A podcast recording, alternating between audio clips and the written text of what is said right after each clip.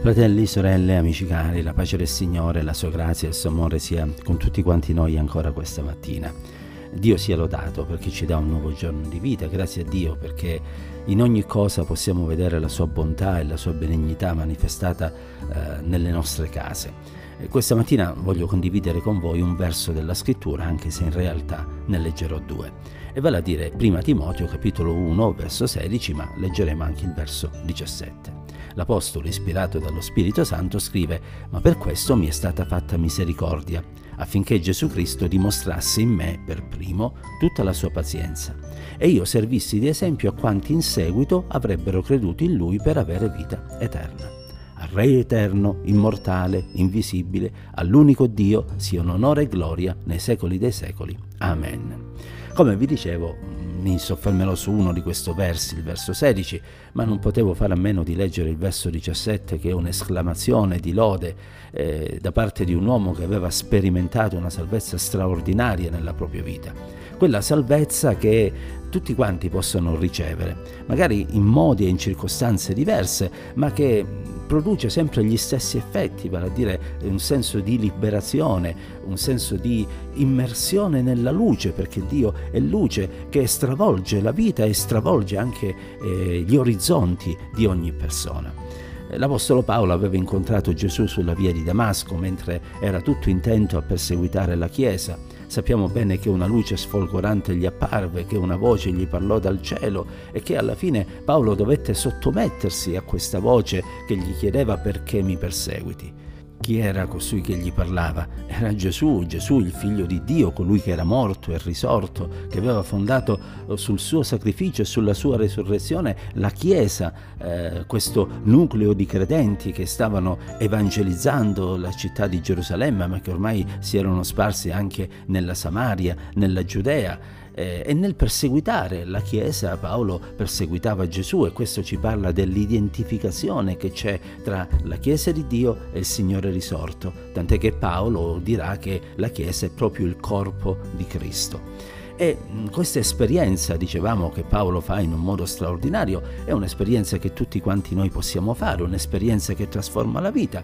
è un'esperienza che va al di là di quella che è la nostra condizione. Paolo infatti afferma che eh, Cristo lo aveva salvato affinché eh, attraverso il suo esempio tutti potessero venire a conoscenza della pazienza che Dio ha nei confronti degli uomini. Pazienza perché prima ancora di essere salvato, come dicevamo, Paolo perseguitava la Chiesa, ma che persecuzione! Egli costringeva i cristiani a bestemmiare, li inseguiva, li prendeva nelle loro case, eh, li portava nelle prigioni, era di quelli che erano a favore della lapidazione di Stefano e che probabilmente pensavano di aver fatto gran cosa nell'uccidere quell'uomo che testimoniava della grazia di Dio. Ma il Signore andò oltre questo, vide che nel cuore di questo uomo c'era un sincero desiderio di servirlo, ma che purtroppo lo stava servendo nel modo sbagliato, secondo le leggi e le tradizioni degli uomini. E ancora oggi tanti seguono delle religioni e pensano che eh, facendo ciò che le religioni gli insegnano, facendo tutto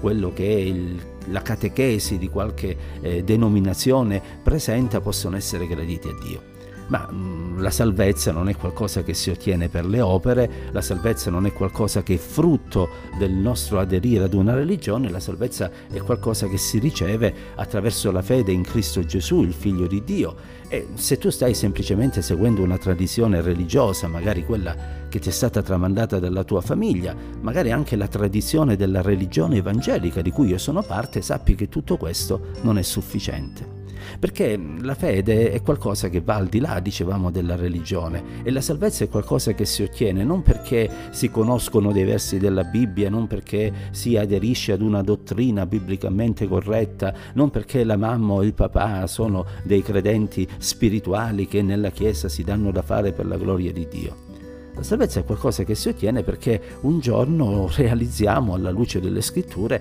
che siamo dei peccatori e che la nostra condizione davanti a Dio è disperata, nel senso che Egli ci condanna per tutto quello che noi facciamo o pensiamo e che è contrario alla parola di Dio. Quanto peccato c'è nella vita di ognuno di noi. Anche il più umile, anche il più buono di questa terra è un peccatore agli occhi di Dio. Allora in quei momenti, anziché guardare a quello che di buono facciamo, guardiamo a tutto il marcio che c'è nella nostra vita, andiamo a Dio e gli diciamo Signore, forse sono anche un bravo religioso, forse sono anche una brava persona, ma realizzo alla luce della tua parola che ci sono tante macchie nella mia vita e ti chiedo di perdonarmi, Signore. Sì, sentiamo il peso proprio dell'offesa che abbiamo reso a Dio e con tutto il cuore ci presentiamo davanti a Lui e gli diciamo, Signore, perdonami, abbi pietà di me peccatore. E quando questa preghiera viene elevata con sincerità, allora la grazia di Dio viene, interviene, il sangue di Gesù Cristo ci lava, ci purifica dai nostri peccati e noi diventiamo delle nuove creature e siamo come Paolo un esempio per quelli che ci circondano